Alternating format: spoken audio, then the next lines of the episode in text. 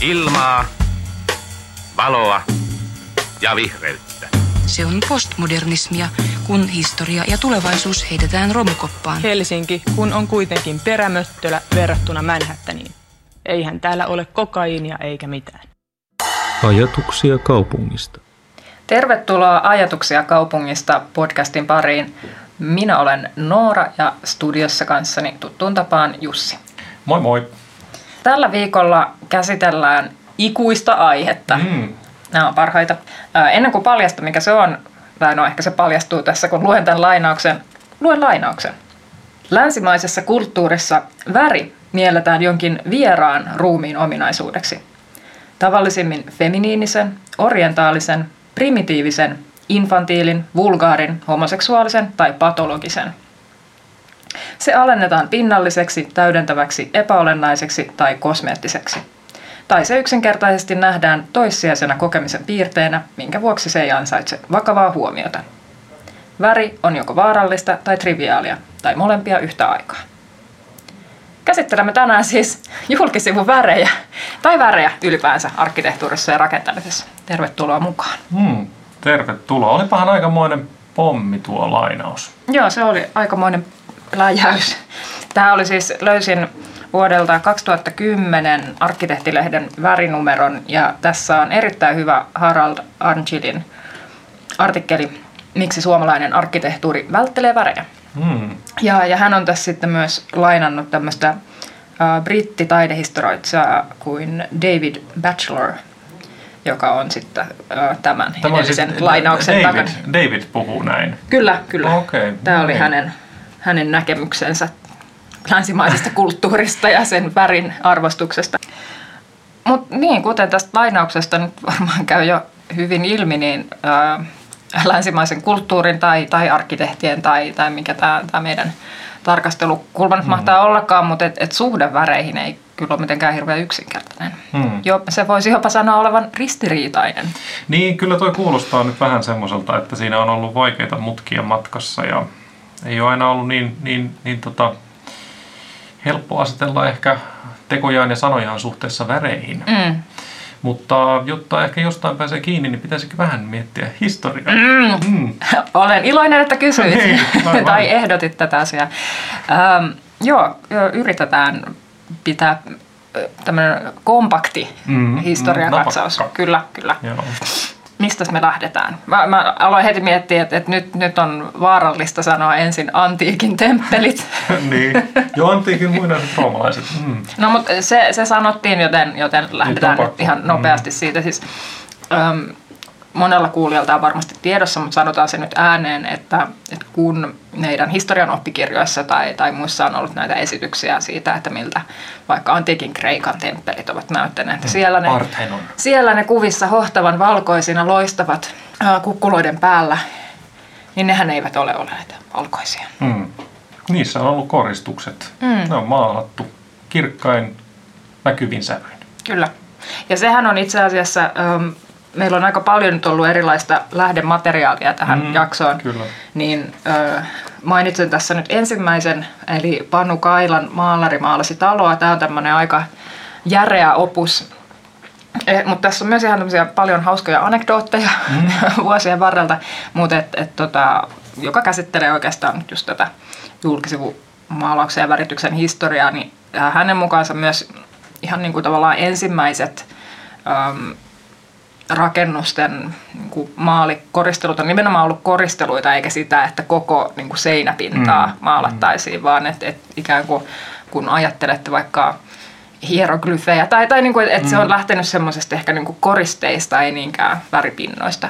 Mutta et, et varmasti niin kuin ehkä, jos yrittäisi asettaa vaikka nämä temppelit ja muut niin kuin siihen kontekstiin, että, että se ei ole ehkä ollut ihan yksilitteinen ero myöskään mm, tietyllä lailla, että, että jos me täytetään seinäpinta koristeilla, niin, ollaan, Niin, missä se, silloin- raja tulee niin. silloin, että ollaan, ollaan maalattu koko seinä Niin. vai ollaan laitettu vaan se täyteen vaikka nyt sitten tämmöistä taidetta. Mm. Mm. Ja, ja viestejä tietysti. Niin, ja kyllä. niin kuin Juu, siis juu, tämmöistä, joo, ja joo. Ne on kertonut hirveästi. Kyllä. ja, ja itse asiassa sehän, sehän siinä juuri onkin ihan, ihan jos tota, juuri, juuri näihin temppeleihin ja muihin niin kuin, ja ylipäänsäkin uskonnollisiin mm. rakennuksiin liittyen, niin niillähän on ollut just tämä tämmöinen niin kuin kertoma, Kyllä. Tarinan, tarinan kerronnallinen äh, tota, uh, ulottuvuus. Ja siis hirveän, hirveän tärkeässä roolissa se, että saadaan ne asiat ikään kuin vaikuttamaan uh, todellisilta. Mm. Että ne on, ne on oikeita hahmoja ne, vaikka ne Kreikan jumalat. Kyllä. Et se on niinku tavallaan tämmöistä ihan tavallaan aikansa PowerPoint-viestintää. no niin, ihana vertaus. Tai, tai mitä tahansa tämmöistä niinku, joo, mutta siis että et, tietyllä tavalla, jos jengi ei osaa lukea ja muuta, niin mm. nämä on niinku voimakkaita keinoja, jota sitten tietysti niinku joku katolinen kirkko tietysti sitten jatkaa, jatkaa ihan samalta perinteiltä. Ja niissäkin on ollut ö, väritettyjä julkisivuja. Ja... Joo, mutta ei mennä, ei, odota, odota aivan hetki, ei mennä no, vielä niin. katoliseen kirkkoon. Meidän pohtimaan tuota, tuota antiikkia, että oli, oli niin toki tätä maalauskoristelua mm. ja näin, mutta sitten ei voi ehkä unohtaa, kun on nyt, kun henkisesti tässä aikajanalla me sijaitsemme siellä Välimeren mm. rannikolla, niin siellähän on näitä arvokkaita kivilaatuja, vaikka kun miettii mm. Rooman imperiumia, joka sitten mm. pystyi hankkimaan kivilaatunsa vaikka Niililtä asti. Mm. Niin, että et siis, et värit on tullut myös niiden niin kivilaatujen mm. kautta ja niitä on paljon sit, niin kuin arvokkaimmissa rakennuksissa käytettykin. Mm.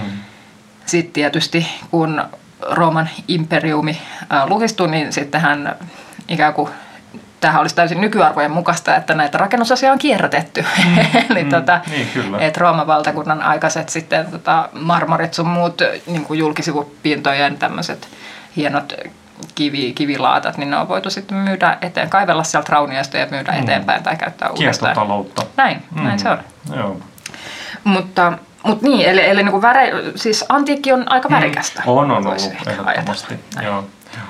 Niin nyt voidaan ehkä sitten hiipiä sinne jotenkin mm. keskelle, niin kuin olitte sanomassa, mm. eli siis romaaniset kirkot, ehkä jossain määrin varmaan goottilaisissa katedraaleissa myös, mm. kun niissä on paljon tätä niin kuin veistoskoristelua kyllä, kyllä, kyllä. Niin, Siellä on niitä uskonnollisia hahmoja. Kyllä. Mm. Niin hahmot ovat olleet väritettyjä usein. Mm. Ja tota, kyllähän jossain määrin um, on pystytty kaivamaan niitä niin kuin myös sisätilojen värityksiä esiin ja niitä on saatettu jossain entisöidäkin. Mm. Et, mm, niin, että ehkä keskiaika on sitten ollut myös aika tämän vapautuneen mm. ö, värien käytön aikaa. Mm. Mutta et, et kaikessa tässä ehkä erityisesti, jos mietitään niin maalaamista, niin toki tähän aikaan äm, pigmentit, kun niitä ei teollisesti vielä valmistettu, niin et jotkut oli helposti saatavilla, mutta esimerkiksi sinisen sävyt on ollut aivan mm, semmoista niin kuin mm. kuninkaallisten kamaa.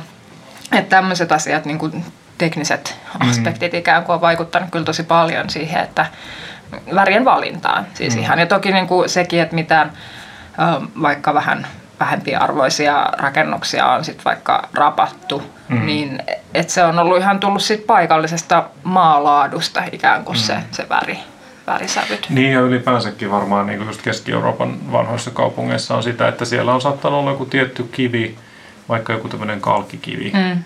tota, jota on aika helppo työstää ja, ja sitä kautta sitten se koko kaupungin kaupungin ikään kuin kaikki rakennukset enemmän tai vähemmän ovat sitten sitä sävyä, mm. mitä se kivi on. Ja tota, joo, ja itse asiassa toi, toi ehkä tämmöinen pigmenttien kestävyys ja muuta, että et, et tietysti nykypäivänä kaikki on uuden teollista ja hienoa ja sillä lailla niin kuin testattuja ja kestävää väreissä, mutta tosiaan sen aikaiset pigmentit, niin ehkä, ehkä sekin selittää osaltaan sitä, minkä takia nyt sitten vaikka siellä – Parthenon on ollut, ollut tota, ikään kuin se, se mielikuva, joka on sitten muodostunut myöhemmin, on ollut tämmöinen, että se on tämmöinen valkoinen, koska ei niitä ole sitten ikään kuin hoita, jos, jos sitä ei ole ylläpidetty sitä väritystä, niin mm. niin ei se ole sitten satoja vuosia voinut kestää siinä. Niin, kyllä. Mutta ehkä tosiaan, että jos niinku tullaan jotenkin siihen kohtaan, että missä on voinut syntyä ehkä ainakin osa siitä väärinkäsityksestä mm. just näistä antiikin väriasioista, niin, niin renesanssi on ehkä se yksi semmoinen mm.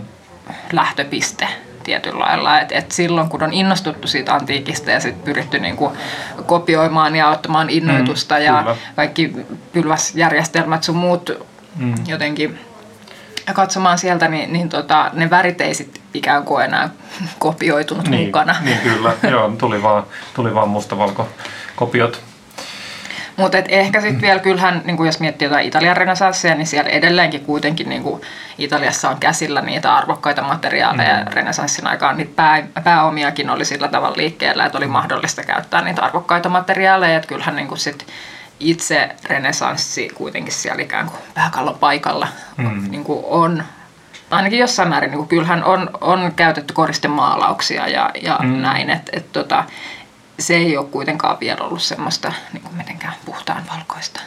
Niin, Mutta mut, sanotaan niin. niin päin, että siinä on niin kadonnut, kadonnut tietoa matkalla. Sanotaan joo, niin joo, ehdottomasti. Mm. Ja ehkä se, ehkä se tavallaan se sellainen, äh, ehkä se oleellinen juttu onkin siinä, että, että toki just näillä alueilla, missä sitä historiaa just jossain vaikka siellä niin kuin renesanssiajan Italiassa, niin siellä sitten tota, tavallaan ollaan oltu kuitenkin niin likellä tavallaan sitä historiaa. Ja mm. se on ollut niin kuin sitä arkiympäristöä, että toki niin kuin se, ehkä se mitä me tässä tavoitellaan, että miksi me puhutaan nyt tämmöisestä antiikin ajasta on se, että, että tavallaan se, se ajatus semmoisesta valkoisesta antiikista, mm. valkoisesta rakennuksesta, semmoinen, niin, niin se on tavallaan aika semmoinen yksi semmoinen suuri ajatus ehkä arkkitehtuurissa noin muutenkin jota, jota niin kuin edelleen tavallaan niin kuin moderni arkkitehtuuri ja miksei sitten ihan nyky, nykyaikainenkin arkkitehtuuri, niin tavallaan se valkoisuus on semmoinen tietynlainen erityis, erityisväri. Ja, ja jollain lailla toi niin kuin se kaari, mikä, mikä on muodostunut sitten näiden niin kuin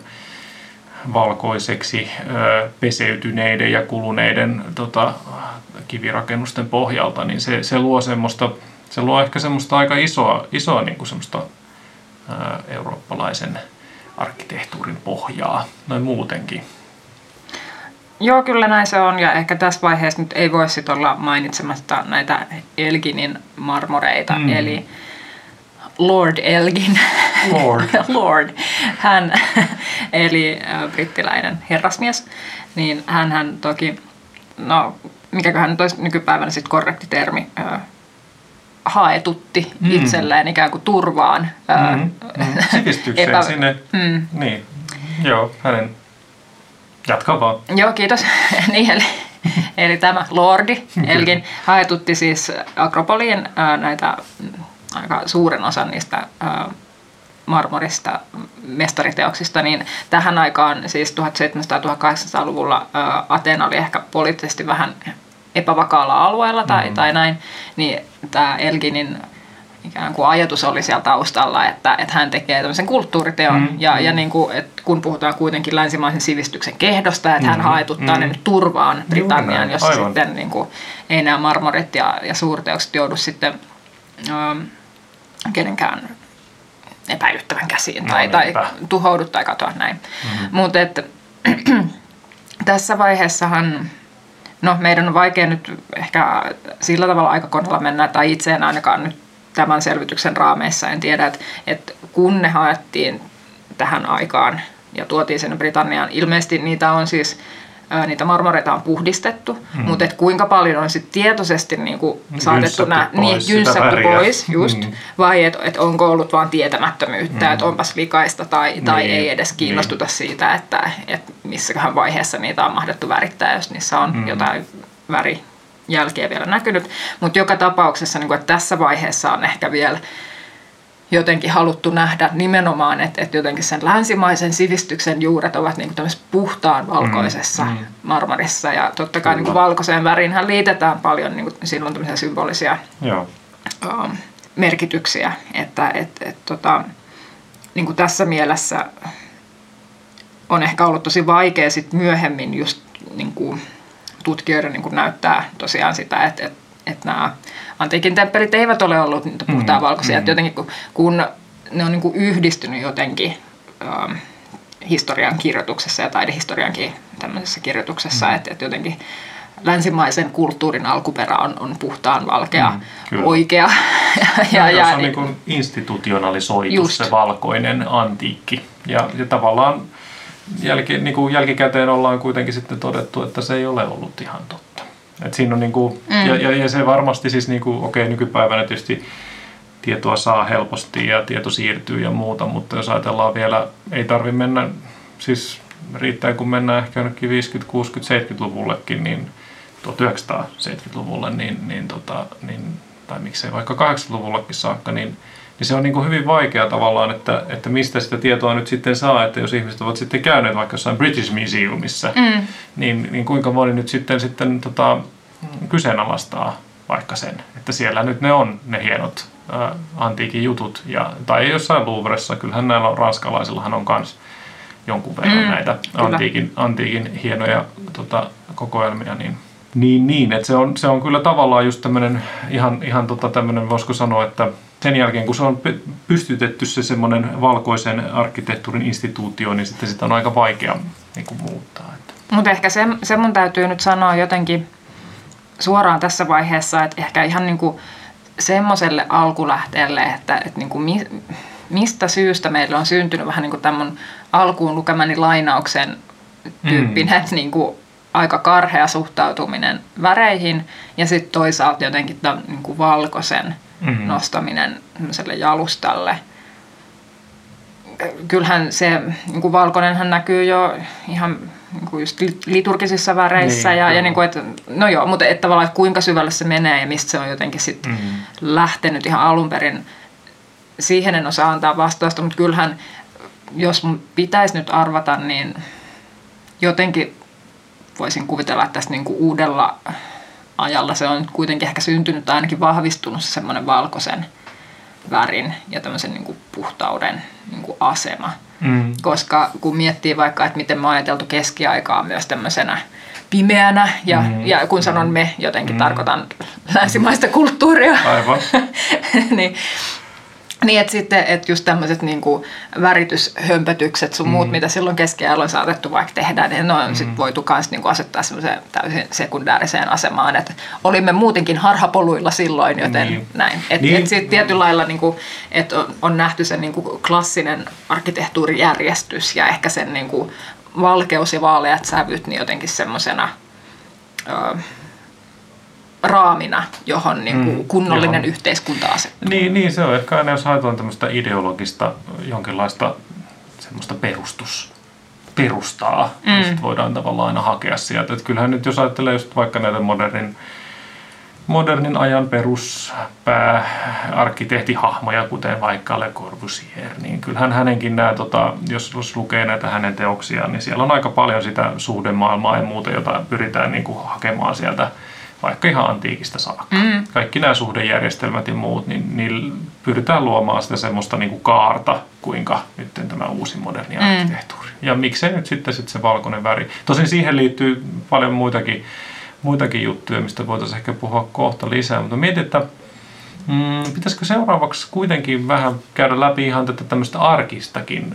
Niin, tätä suomalaista. Niin, Joo. ihan tätä meidän arkista kokemusta. Että toi, tämä antiikki luo ehkä sen tietynlaisen niin kuin, onko se sellainen iso kaari siellä taustalla. Joo, joo, kyllä. Mutta sitten meillä on näitä pienempiä. Joo, ja ehkä mä sen vielä vaan sanon, että, että tosiaan mielestäni on niin jotenkin tärkeää ymmärtää nämä isot kaaret ja vaikka nämä eurooppalaiset jotenkin mm. tämmöiset juuret, koska Suomessa ja, ja niin kuin muuallakin niin kuin jatkuvasti viitataan niin, niihin. kyllä. Mutta että Öö, et mä en halua jättää kuulijoille semmoista jotenkin kuvaa, että, että ainakaan itse tai tuskin Jussikaan tässä niin suhtautuu jotenkin täysin ongelmattomasti tähän perintöön, niin. mikä meille laskeutuu sieltä. Että mm. onhan jotenkin, kyllä mä tietyllä lailla näen ton, niin kuin, tämän niin kuin klassisen arkkitehtuurin ison kaaren, erityisesti ehkä renesanssin jälkeen, kyllähän se on ollut tämmöinen niin valtaa pitävien mm-hmm. niin kuin ehdottomasti semmoinen ylläpitämä Kyllä. rakenne ja, ja se, että määritellään, eliitti määrittelee sen, mikä on oikeaa ja, mm-hmm. ja jotenkin näin, että, että se,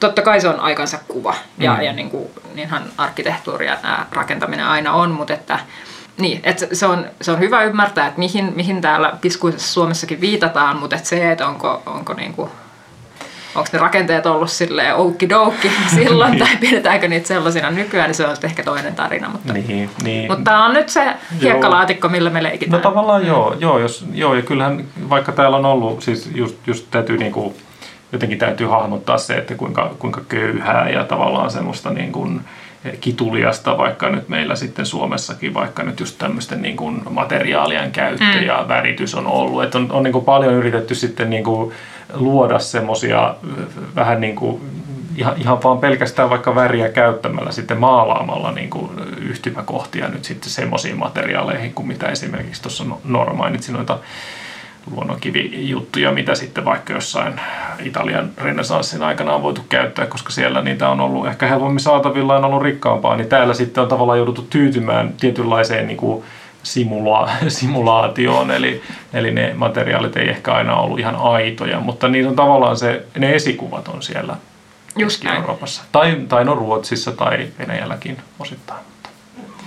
Mutta ehkä tässä vaiheessa nyt, jos siirrytään tosiaan. Joo. pohdiskelemaan Suomen oloja ja mm. Suomen värejä, niin täytyy mainita toinen erittäin hyvä lähdeteos, joka on aivan kaikkien saatavilla internetissä, eli Helsingin värikaava, Helsingin julkisivun värityksen historiaa. Tämä on tämmöinen, mm, katsotaanpas, no ei mikään vi- 50 sivua laaja Mm. selvitys jotenkin tämmöisestä värihistoriasta ja minkä kaikki tähän on vaikuttanut. Toki niin kuin keskittyy Helsinkiin, mutta ehkä tässä nyt aika hyvän käsityksen saa. Niin kuin, Niin tässä kommentoidaan myös vähän laajemmin. Kyllä. Varsinkin näitä ihan just näitä vähän vanhempia aikoja. niin, tämä on siis 80-luvulta ja tota, oli vielä, väittäisin, että joitakin vuosia sitten ehkä vähän hankalasti löydettävissä ja saatavissa, mutta nyt se on skannattu ja se on Mm. kaikkien saatavilla, joten laitetaan varmasti tähänkin linkki tuonne tota, Hmm. jaksotietoihin.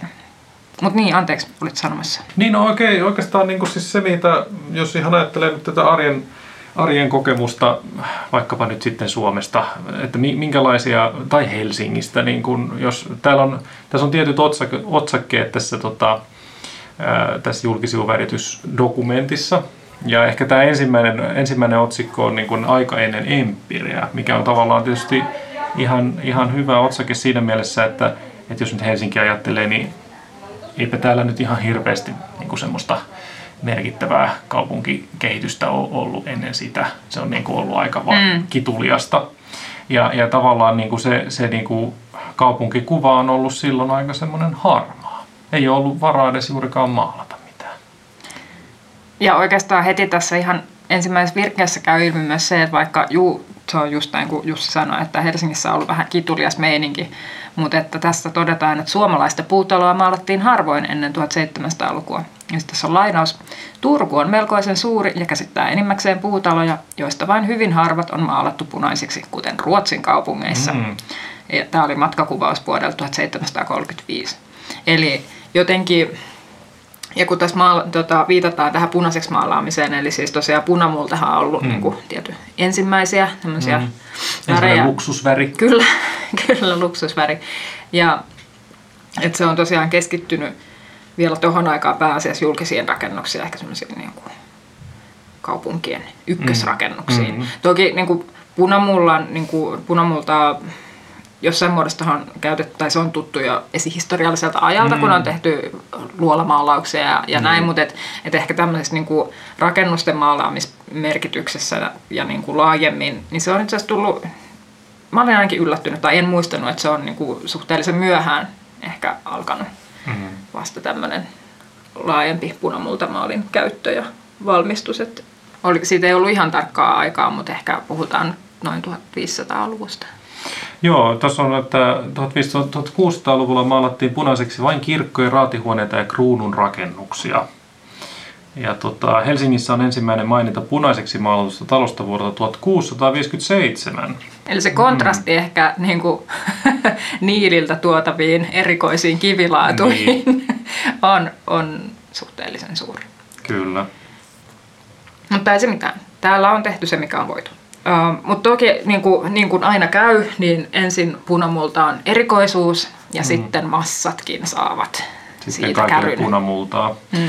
Niin, ja tosiaan tässä siis tavallaan oleellinen juttuhan on ollut just se, että, että jos meillä on ollut puurakennuksia, ne on ollut sitä puuta, mikä harmaantuu ajan kanssa, niin nyt sitten se punamulta saa sen talon, joka on oikeastaan puuta, niin näyttämään vähän niin kuin tiilitalolta. Joo, tämä oli tärkeä huomio. Ja, ja tavallaan niin kuin se, että, että koska tiili niissä oikeasti vähän varakkaammissa maissa ja vaikka Ruotsissa on oikeasti niitä punatiilitaloja, punatiilikartanoita suorastaan, niin, niin nyt sitten voidaan täällä köyhemmässä, köyhemmässä osassa valtakuntaa sitten tavallaan saada vähän samaa fiilistä tämän maalisävyn avulla. Ja tässä on tällä lailla, että 1700-luvun puolivälin tienoilla Faalunin tehtailla valmistetaan punamultaa massatuotantona. Ja sitten alkaa voittokulku. Just. Ja tämä on kyllä musta tosi kiinnostavaa. E- Sehän ei ehkä nykyihmisestä hirveän tunnu kovin intuitiiviselta, että totta kai punamultamaali on, Niin, on, on- on tota, tiiliseinän imitaatio. Mm. Mutta et, et jotenkin, että jos mietitään sit semmoista, että mikäs nyt sitten on autenttista, niin onko niinku puutalo autenttisimmillaan, kun se harmaantuu mm. jotenkin se puupinta. Että jotenkin puhumme väreistä, mutta sitten siellä pohjalla on kuitenkin harmaa. Mm, niinpä, niinpä. Sitten tässä on hauskasti sanottu, että kun kaupungin kaikki talot alkoivat olla maalattuja punaisiksi aitonensa, aitoinensa, aittoinensa, alkoi väri tietenkin menettää statusarvoaan ja tuli aika keksiä tilalle joku uusi keino päästä näyttämään naapureille vaurauttaan. niin tota, ja sitten tulee tietysti keltainen väri, joka, joka taas viittaa johonkin muuhun kuin vaan pelkkään väriin, vaan sillä viitataan sitten taas rapattuihin kivitaloihin. Tai johonkin kivitaloon, joka on Tai ehkä sitten vielä myös näihin niin keski-eurooppalaisiin hiekkakivestä Mm, rakennettuihin niin vaaleasävyisiin kyllä. kivitaloihin. Ja siinä on niinku tavallaan sitten omat, äh, miten nyt sanoisi, että et, et, et löytyy uusi tämmöinen tota, materiaali tai sävy. Ja, ja sitten siitä tulee taas tämmöinen niin kuin tatuksen ja, ja, ja tota, äh, hyvinvoinnin äh, tota, vaikutelma tai se imago. Ja, ja tota, erityisesti Tukholmassa se on tota, suosittu jo 1600-luvulla, mutta meille se saapuu sitten toista sataa vuotta myöhemmin. Näin se on trendit liikkuivat vähän hitaammin Joo, tuohon aikaan. joka kevät ja joka syksy uusi, uusi trendi. Ja näissä on tietysti just se, että, että, että kun ne pigmentit oli tietyistä lähteistä, piti olla äh, tavallaan edullisia pigmenttejä, niin tota, tämä punainen, sitä saatettiin saada äh, ensiksi riittävän halvalla ja sitten, sitten myöskin näitä keltaisia sävyjä pysty, pysty tuottamaan. Et tavallaan tietyt, että et on, on ihan niinku tämmöiset järkevät teknistaloudelliset syyt, minkä Mm. takia esimerkiksi nyt sitten joku ei keksinytkään vaan yhtäkkiä maalata jollain ihan ihmeellisellä sävyllä taloaan. Mikä toki on nykyään ihan mahdollista. Ei hypätä vielä No nykypäivänä. ei mennä vielä sinne. Mutta jos hypätään Empireen, olisiko Mm. se nyt sopivan Se kokoinen voisi olla aika hyvä. Helsingin kontekstissa tietysti Empire-aikaan liittyy niin tämä pääkaupunkistatus ja, Mhm. ja tota, toki Venäjän vallan aika, mutta kyllä ehkä siitä täytyy sanoa, että varmaan se jossain määrin on saattanut vaikuttaa siihen, että minkälaisia värejä myös niin kuin on sallittu, mutta Niin. mut kyllähän tämmöiset kulttuuriset virtaukset edelleen niin kuin Ruotsista aika pitkälti Suomeen on, on vyöryneet. Mutta tässä ehkä todetaan niin kuin tärkeimpänä linjana se, että, että Empire Helsinki on ollut niin kuin voittopuolisesti keltainen ja sitten jossain määrin harmaa.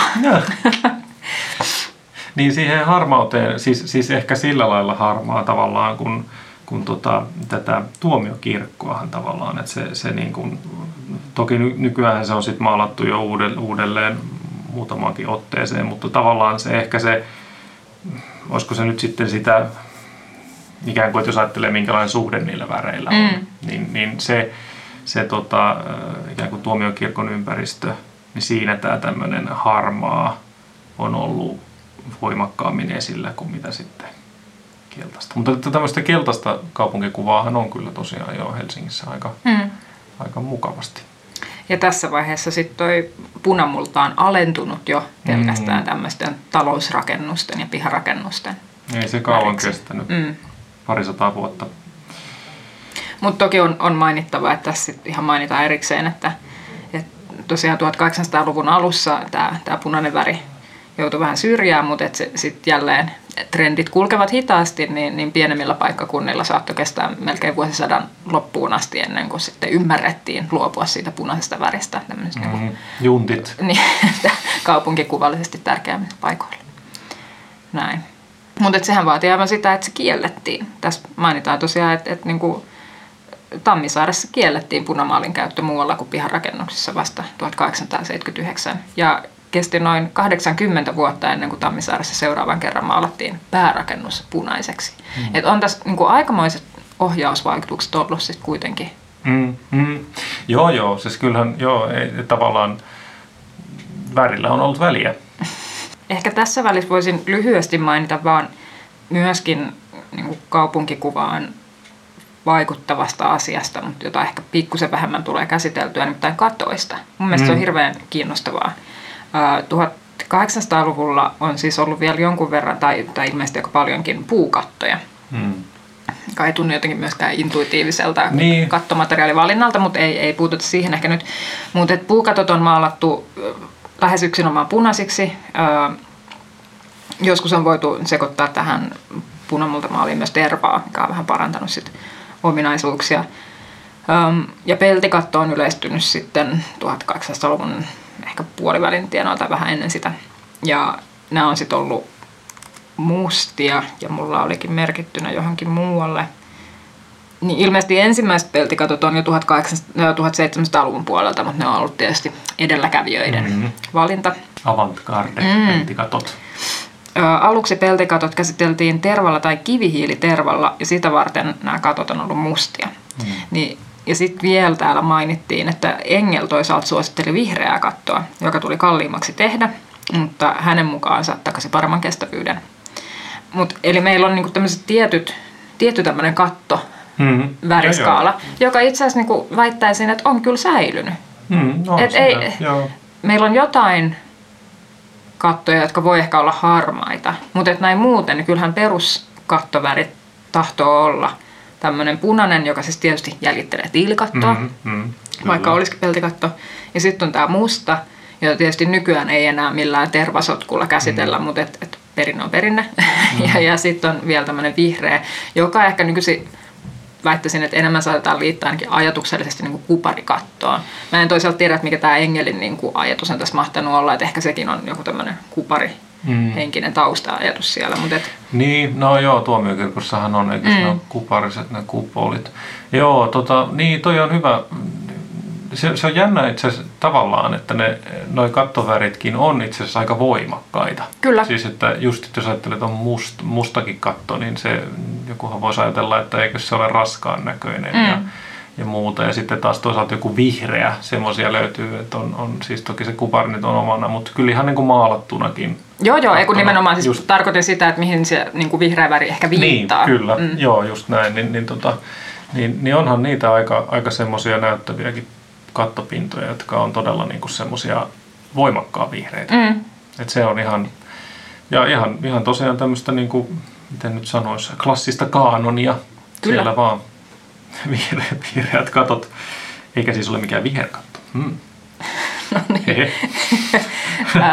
Sitten ehkä nopeasti kertaustyyleistä, joita sitten jaksettiinkin parjata melkein koko 1900-luku, Mm.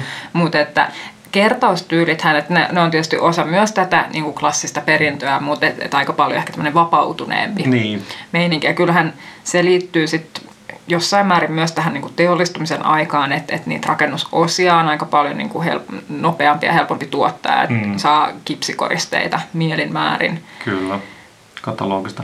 Tuossa, tässä tässä tota, julkisivuvärityksen historiadokumentissa on minusta ihan hauska mainita siitä, kuinka tämä kaupungin kirjasto, eli Eli Richardinkadun Mm. kirjasto, niin, niin se on tämmöinen monivä, uutta moniväristä tyyliä. Ja itse asiassa se on kyllä, että jos siellä käy, niin musta se on kyllä moniväri, juurikin monivärinen Kyllä. se sen vaikutelma. Että se on jotenkin, en, en itse asiassa jotenkaan ollut aikaisemmin ajatellut, että sehän on tosiaan sillä lailla niin kuin, ää, jotenkin runsasta värin käyttöä. Ne on toki semmoisia tummia sävyjä, mm. ja, ja se ilmeisesti kuulukin siihen periaatteeseen, että vaikka siinä oli eri sävyjä, niin sitten se tummuusaste oli val- valittu niin, että ne ei niin kuin hyppää, että sieltä ei tule joku kirkuva vihreä, vaan että siellä on semmoisia aika tumma vihreä, mutta saattaa olla tumma punainen ja tumma harmaa ja tumma tota, rusehtava ja niin poispäin. Eli, eli tavallaan niin kuin se faktisesti on eri sävyjä tai eri värejä, mm. mutta ne, ne tota, tummuusarvot on semmoiset, että se ei niin kuin kuitenkaan muutu ihan,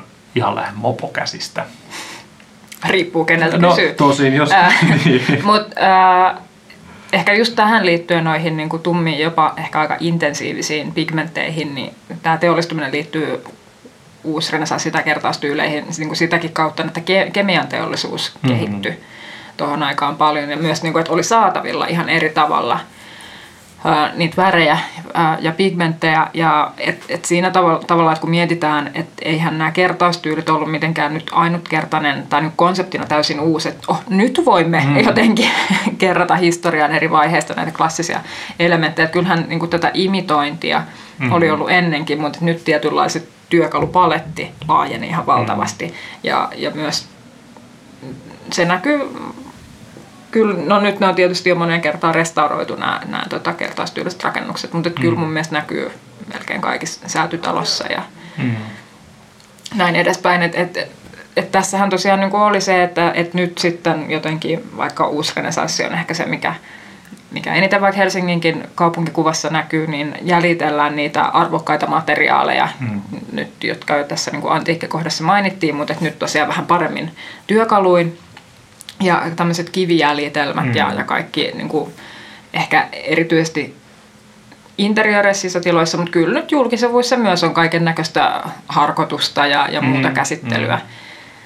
Niin, että tehdään ikään kuin tämmöisiä sitten luistelijaita, niin. kivipalatseja. Niin just näin, joo, että siitä tulee semmoinen, että on niin kuin lohkottu jostain jätti rustikoitu tämmöisiä pintoja, missä siis on, on niin kuin vaikutelma, että se olisi rakennettu jostain jättikivistä tai mm. rakennuksen kulmissa olisi jotkut semmoiset jättimäiset todella niin kuin, tarkkaan hakatut kivi, kivi tota, semmoiset aiheet, jotka, jotka sitten loppupeleissä oli vaan tehty, tehty tosiaan tämmöisellä niin kuin, tekniikalla, missä sitten rapattua pintaa voidaan käsitellä ja, mm. ja tehdä erilaisia ja hurjan, hurjan taitavia juttuja. Että, ja kyllä se, mun, mun täytyy kyllä myöntää, että kyllä mun mielestä on niin kuin, ö, vaikuttavia. Siis on, se, on. se, se niin kuin toimii, että niistä, niistä tulee semmoinen linnotusmainen ja semmoinen kestävä vaikutelma. Mm. Että se, toki, toki siinä on vähän just se, että sen täytyy kyllä olla sitä aika hyvässä kondiksessa, että se ei kestä ehkä kauhean hyvin sitä, että jos siellä on sitten ne rappaukset vähän tippunut ja muuta, niin mm. sit se, niin kuin,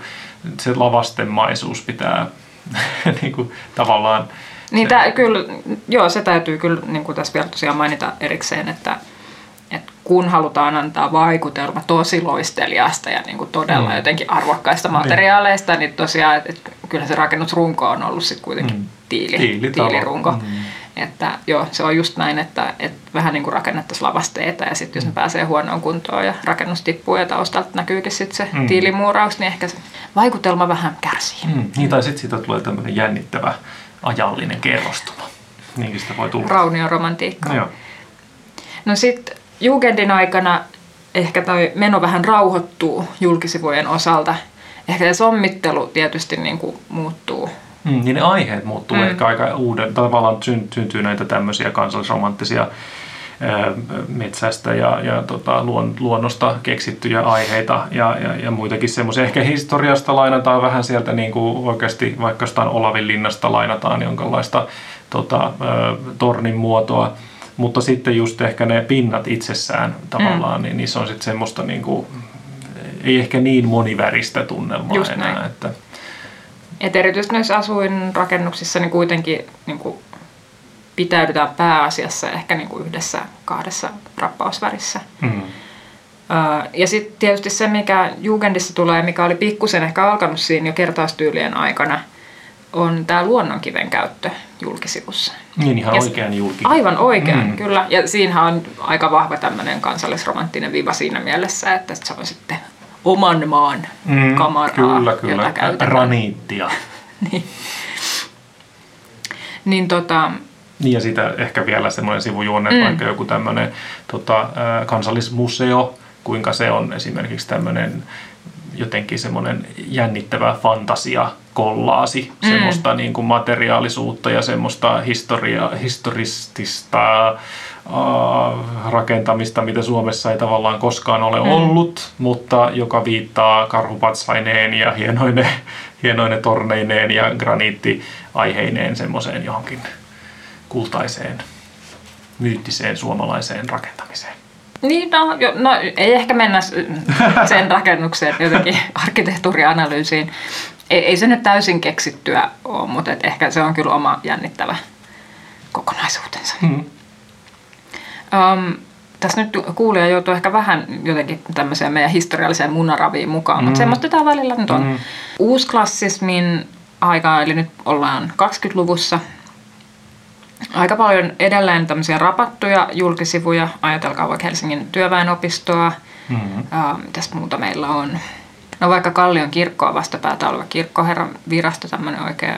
Mm. Sitten on useampia kouluja. No, mm ehkä ne rakennukset tulee sieltä, mutta siis aika paljon tosiaan tämmöisiä rapattuja julkisivuja, joissa on käytetty tämmöisiä vaaleita roppaussävyjä, mm. vaaleanpunaista, aika paljon keltaista. Ö, Poikkeuksena tietysti eduskuntatalo, Mm. jossa on tämä luonnonkivi, ehkä sitten kuitenkin vielä jonkinlainen viittaus tämmöiseen kansallisromanttiseen Mm. aikaan. Ja tietysti sitten 20-luvulla on myös näitä puhtaaksi murrattuja tiilijulkisivuja. Eli sitten semmoinen syvä, syvä punainen Mm. on myös niin kuin tämän ajan. Mutta ehkä vielä 20-luvusta täytyy sanoa se, että kyllähän ehkä vähän semmoista, niin kuin, mä ainakin jotenkin itse ajattelen, että, että tämmöinen puhtaaksi murrattu tiilijulkisivu, että se on jotenkin semmoinen vähän niin kuin vakavampi tai, Mm, tai jotenkin näin. Mutta et, et sitten kun miettii vaikka jotain Torkkelimäkeä, jossa on niin kuin täynnä semmoisia suhteellisen iloisen värein Mm. mm. rapattuja noppia. Mm. Että et on vähän semmoista väriilottelua. No onhan sit, siinä. Sit kuitenkin. Mutta erityisesti sit noissa niinku sisätiloissa niin 20-luvullahan oli aika voimakastakin värien käyttöä ja just näitä eri kiiltoasteita. Et ehkä Mm. siinä näkyy sitten kans, että siinä missä jo niinku kertaustyylien aikana on niinku aika paljon niinku saatu käyttöön uudenlaisia ja parempia maaleja, niin 20-luvulla sitten niinku ei ehkä aivan niin kuin, ei ole semmoista imitointia enää, mutta että niitä väripintoja ja semmoisia kiiltäviä väripintoja, vaikka kattoja tai, Mm, mm, tai jotain mm. mm. pylväskoristeluita, niin että kyllä niitä hyödynnetään. Mutta että se on ehkä tosiaan, se ei ole enää nyt semmoista niin kuin koristelua sillä tavalla, vaan se on Mm. just ne niin kuin väripinnat, semmoinen Ihan tietynlainen. tilallinen käsitys Just. värin käytöstä. Niin, toi on ehkä aika, aika merkittäväkin asia tavallaan just siinä, kuinka ehkä aletaan, no uusi klassismi nyt on vielä, niin kuin nimikin sanoo, niin klassismia, mutta aletaan jo kuitenkin lähestymään enemmän semmoisia niin kuin modernin ajan juttuja ja siinä mielessä, että, että se semmoisen ornamentin tai sen koristeen mm. rooli alkaa, alkaa pienenemään suhteessa sitten siihen, että luodaan vaikka sitten sisätiloihin tai miksei julkisivuunkin semmoisia niin kuin isoja väri, väripintoja, mm. niin kuin isoja tavallaan pintoja, siis niin kuin isoja efektejä. Kyllä, mutta jossain määrin mä ehkä vielä itse olen niin ajatellut, että kyllä tämmöisen niin kuin uusklassismin suhde niin kuin siihen rakennettuun, niin kuin rakennetun ympäristön historiaan on vielä niin kuin semmoinen olemassa, että voidaan niin kuin viitata mm, jotenkin mm. tämmöisiin niin kuin klassisiin aiheisiin ja näin. Mutta sitten tullaan tietysti modernismiin mm. viimeistään 30-luvulla ja, ja sehän niin kuin aika pitkälti sit kuitenkin jotenkin sanoutuu irti tämmöisistä niin kuin nimenomaan niistä klassisista aiheista ja, mm. ja semmoisesta ehkä siitä melkein sanoin, että ehkä siitä koko länsimaisen kulttuurin tämmöisestä tästä niin kuin klassisesta viitekehyksestä, mutta ei sitten kuitenkaan kyllä ihan kokonaan. Ehkä niin kuin niin. jossain määrin. No joo, mutta et, et, niin kuin modernismihan me on niin kuin, tai, tai ehkä se niin kuin vielä 30-luvun funktionalismi, mm. niin se näyttäytyy meille jotenkin aika valkoisena. Mm. Ja kyllähän se niin kuin sitä jossain määrin olikin, mutta et erityisesti ehkä ne varhaiset vaiheet, kyllä, kyllä siellä on aika värikkäitäkin niin on, on, on, on.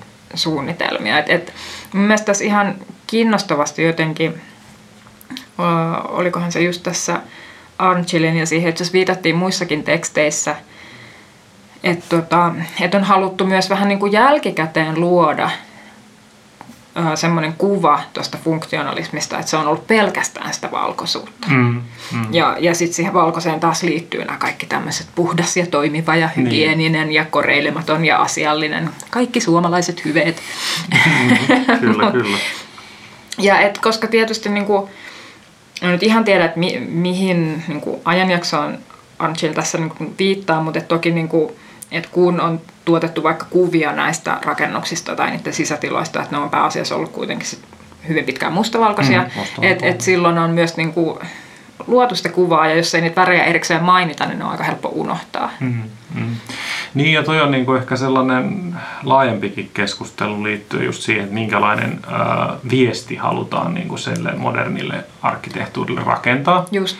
Että onko se, onko se semmoista tulevaisuuden tavallaan semmoista jotenkin viileätä äh, tota, jotenkin koneisiin ja siihen niin kuin tule, niin kuin valoisaan hygieniseen tulevaisuuskuvaan liittyvää, vai liitetäänkö siihen sitten kuitenkin myös vaikka semmoisia äh, värien kanssa, että tavallaan just se suhde esimerkiksi koristeisiin on just mm. hyvin oleellinen, että, että, että puhutaanko siitä, että nyt uusi arkkitehtuuri on sitä, että se on tämmöistä kuin valtamerialus, joka lipuu hienona valkeana siellä merellä, Vai onko se myös sitä, että siellä on myös hienot väritetyt interiöörit?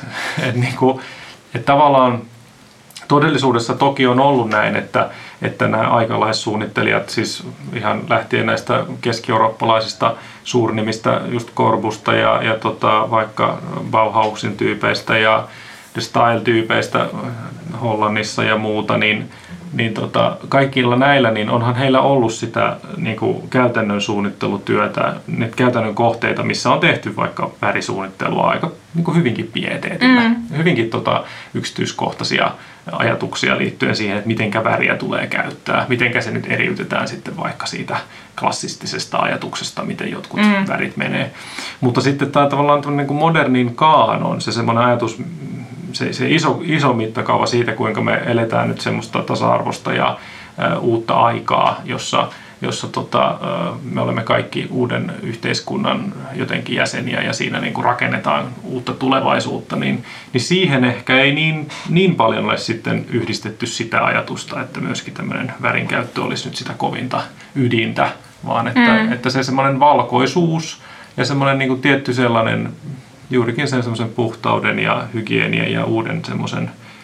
Ja, ja en mä tiedä, ehkä siinäkin nyt sitten kuitenkin on jonkinlainen viittaus siihen semmoiseen ikuiseen kulttuuriin mm, perintöön, siihen myyttiseen valkoiseen äh, antiikkiinkin jollain lailla, niin, niin, tota, niin, niin, niin tavallaan se on, se on aika jännä piirre, joka ei kuitenkaan, niin kuin jos ajattelee nyt sitten vaikka sitä ö, äh, suomalaista vaikka 30-luvun funkkista, niin vaikka töölöläisfunkkista, niin ei ne rakennukset nyt mitenkään niin kuin leimallisesti ole kaikki valkoisia, ne niin asuinrakennukset. Mutta sitten tavallaan se imago, mikä on rakennettu vaikka sitten jonkun olympiastadionin tota, ää, ympärillä. Tai, tai Joka siis oli, täytyy vielä mainita, että se alkuperäinen niin kuin vuoden 40 hmm. ää, olympiakisoihin valmistunut stadion, niin sehän toki oli niin kuin matalampi. Ja se ikään kuin on vielä sen nykyisen stadionin sisällä, mutta niin. se on ollut siis puhtaan valkoinen. Niin siinä ei ollut vielä sitä puusäleikköä ja mitään joo, joo, ja se on, se on niin kuin sommitelmana hurjan hieno. Siinä on siis vaakasuuntainen se äh, kenttäaihe ja sitten on se pystysuuntainen torni. Niin se on todella hienot suhteet. Kyllä, mm. no niin. mutta ehkä um, mun mielestä kiinnostava huomio on vielä se, että 20 30-luvulla niin tosi voimakkaasti rakensivat nämä osuusliikkeet. Ja näitähän oli, tietysti skenessä oli paljon osuusliikkeitä, mutta ehkä nämä kaksi suurinta mm. oli sitten Elanto ja, ja SOK. Ja SOKllahan oli just tätä nimenomaan tätä valkoista funkista. Mm. Ja he, heillä oli niin kuin Erkki Huttunen, joka sitten suunnitteli näitä oli, oli siis paljon muitakin ja kokonainen rakennuskonttori, mutta et ehkä tämä Huttunen on niinku suunnitellut paljon näitä tähtikohteita, mutta et lisäksi se tuotti niinku tyyppipiirustuksia, joilla sitten niinku tämä valkoinen funkkis levisi koko maahan. Hmm. Ja kiinnostava huomio on se, että sitten taas Elannon puolella aika paljon suunnitteli Väinö Vähäkallio, joka on suunnitellut muun muassa äh, Yrenkadun uimahallin ja, mm-hmm. ja tämän Elannon äh, hallintorakennuksen tuossa Hämeentiellä ja, ja paljon paljon muuta. Äh, mutta hän sitten käytti ehkä no joo, ei, ei edes ehkä vaan, että, että niin kuin paljon enemmän, että elannolle tunnusomasta oli sitten nämä puhtaaksi muuratut punaiset julkisivut, että meillä mm-hmm. niin kuin, ja kun elanto ehkä olisi aika paljon ikään kuin vasemmistolaisempi mm-hmm. jossain määrin kuin tämä SOK, niin, niin meillä oli sitten tämmöinen niin kuin punainen mm-hmm. ja valkoinen. En tiedä, että missä määrin tämä nyt oli jotenkin tietosta tai ei, mutta et, et oli sitten mm. kuitenkin. Niin, niin, se oli luettavissa mm. tavalla tai toisella kuitenkin, että niin ja toihan on muutenkin just, jos ajattelet vaikka näitä se ostari, rakennustyyppiä, niin sehän on semmoinen jossain määrin kuitenkin, jos nyt ajattelee, että tulee johonkin rakennettu ympäristöön, tämmöinen ostarirakennus, isot lasipinnat, mm. hohtavan valkoiset, jotkut levymäiset julkisivut ja muuta, niin, niin kyllähän se luo semmoisen niin kuin, tavallaan just sitä tulevaisuuden tulevaisuuden mielikuvaa aika voimakkaasti, koska se luo myös tämmöisen uuden palvelurakenteen. Mm, tota, kyllä. Tämä niin kuin ostoskeskus. Muutenhan niin kuin se asuminen on tavallaan, no onhan ne asunnotkin toki moderneja ja, ja siellä on niin kuin uutta tekniikkaa ja muuta, mutta se, se ulkoasu on niin kuin ehkä vedetty semmoiselle niin kuin, ää, paljon, paljon niin kuin, ää, puhuttelevammalle tasolle just näissä ostareissa. Että ne, ne niin kuin, ja sinne mennään autolla Puhutaan ostareista vähän myöhemmin. Puhutaan ostareista myöhemmin. Mutta Joo, toi, toi valkoinen ja valkoisen jotenkin tenho on kyllä mun mielestä tosi kiinnostavaa. Tai että mä aloin miettiä jopa sitä, että miten, miten tulevaisuus esitetään vaikka niin kuin elokuvissa. Mm. Siinä määrin, kun tulevaisuus ei ole dystopia, niin, aivan. joka on yleensä likainen ja pimeä, mm. ää, ja ihmisillä on rikkinäiset vaatteet, mutta taas niin tämmöisissä, ää, ja erityisesti ehkä, en mä tiedä, jos niin kuin liikutaan vaikka jossain ihme avaruusutopioissa, tai mm. no, kun esitetään semmoista kaukaisempaa tulevaisuutta, mm. niin hitse kyllä siellä vaan ollaan hohtavan valkoisessa niin. ympäristössä ja, ja sitten on jotenkin hohtavan valkoiset kaavut tai jotenkin luonnon materiaaleista tehdyt semmoista mm. ihme Eko. organic. Mm. Luomu, luomukaavut. sitten kun olemme saavuttaneet korkeimman mm. tietoisuuden tason. Mutta niin, että kyllä se, kyllä se valkoinen vaan on jotenkin mm symboliikka on ollut selvästi tosi tärkeä ja on varmaan mm. edelleen. Mutta niin, ehkä tosiaan niin tästä 30-luvun funkkismodernismista, joka vain hohtaa mm. ja vie meitä kohti valoisampaa tulevaisuutta, niin kyllä sitten niin viimeistään 50-luvulla modernismi on niin edennyt pikkujaloillaan semmoiseen vaiheeseen, että, että sitten jotenkin ehkä jopa se kaiken niin umpeen rappaaminen alkaa näyttää vähän semmoiselta Sekin on semmoista niin, kuin, niin tunkkaselta ja vähän niin kuin lavasteiden rakentamiselta. Mm, että mm. sitten aletaankin pohtimaan, että entä jos niin kuin antaa materiaalien puhua puolestaan. Mm. Ja, ja tämähän on myös niin kuin leimaa vaikka Alvar Aallon tuotannon kehitystä ikään kuin, tai, tai että miten se hänen arkkitehtuurikielensä kehittyy. Että et sitten 50-luvulla tulee just nämä puhtaaksi muuratut tiili. Mm. julkisivut ja, ja puun käyttö niin kuin on sitä nyt jossain ehkä maalattukin, mutta puu, puu, mm, puu, puu, puuna. Puu, puuna mm. tai semmoisena, no faktisestihan se on jotenkin lakattu tai niin, käsitelty, kyllä, mutta kyllä. siis että se näkyy se puun, puun syyt näkyvät ja kyllä. Puu, puulla on semmoinen oma erityinen arvonsa ja se on ehkä muutenkin just, just tavallaan tämmöisessä niin kuin skandinaavisessa mm, jotenkin modernismissa se puu on myös aika erityisasemassa. On, on. Mutta kyllähän niinku, ehkä tämmöisiä niinku, materiaaliseen ajatteluun, niin että siihen liittyy jotenkin semmoinen rehellisyyden ideaali. Mm, mm. Se, sekä niin kuin jotenkin rakenteellisesti, mutta myös sit niin kuin ihan sen, senkin osalta, että mitä ihmiset jotenkin niin kuin näkee ja koskettaa siellä mm. rakennuksessa, että ne on sitten niin oikeita materiaaleja ja materiaalit näyttävät itseltään. Ja kyllähän niin kuin jossain määrin, niin kuin, että on tässä 50-luvun jälkeen tullut niin kuin muitakin ajatuksia ja, ja tota, virtauksia välillä, mutta et mun mielestä se on niin kuitenkin aika tunnistettava ajatus edelleen. Että mm, se voi olla niin kuin arvo itsessään, mm. että, että ne materiaalit on mm. ikään kuin aitoja. Että semmoinen autenttisuuden jotenkin niin. toive. Niin, niin, ja kyllähän se just niin kuin tuossa vanhempien aikojen kohdalla puhuttiin siitä, että että ehkä toisissa, toisissa tota, ympäristöissä, toisissa alo, to, niin kuin eri maissa on ollut mahdollista käyttää niin kuin, historiassa aiemminkin niin kuin niitä oikeita materiaaleja. Mm. Niin tavallaan niin kuin se, että mennään kohti, tai, tai että se tuntuu, tuntuu oikealta, että, että tota, se, mistä, mistä nämä rakennukset näytetään ikään kuin se, minkälaisista yksiköistä ne koostuu, onko ne tiiliä mm. ja muuta, sitä ei peitetä, peitetä jollekin semmoiselle niin ideaalikaavun alle, vaan että se on, on joku oikea materiaali ja, tota, ja tietysti sitten mitä niin kuin lähemmäs ehkä niin kuin tullaan sitten 60-70-luku teollista rakentamista ja muuta, niin sitten siinä alkaa tulla myöskin niin kuin nämä tämmöiset vaikka niin kuin betonielementti mm. semmoisena omana, omanlaisenaan rehellisenä rakennusosana, tota, osana, jota, jota sitten niin kuin käytetään aika lailla sillä lailla. Toki siinä on niin kuin monta syytä, mutta, mutta jos ajattelee ihan niin kuin esteettistä näkökulmaa, niin kyllä siinä niin kuin tavallaan sellainen tietynlainen rehellisyys ja ehkä vähän sellainen graafisuuskin sitten, että minkälainen, mm.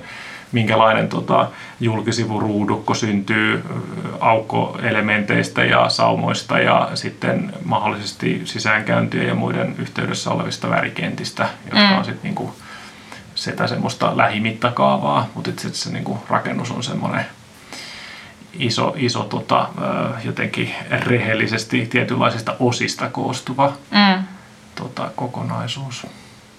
Niin mä jäin oikein miettimään, että ehkä tosiaan toi 70-luvun tämmöinen karun rehellinen betonirakentaminen, että se on ollut niin kuin yhdenlainen, jos ei nyt ihan päätepiste, niin ainakin semmoinen välietappi, jos niin kuin, että vielä 50-luvulla on, on rapattu mm, asuinkerrostalojen mm, seinäpintoja, että on, on käytetty esimerkiksi maanläheisiä värejä.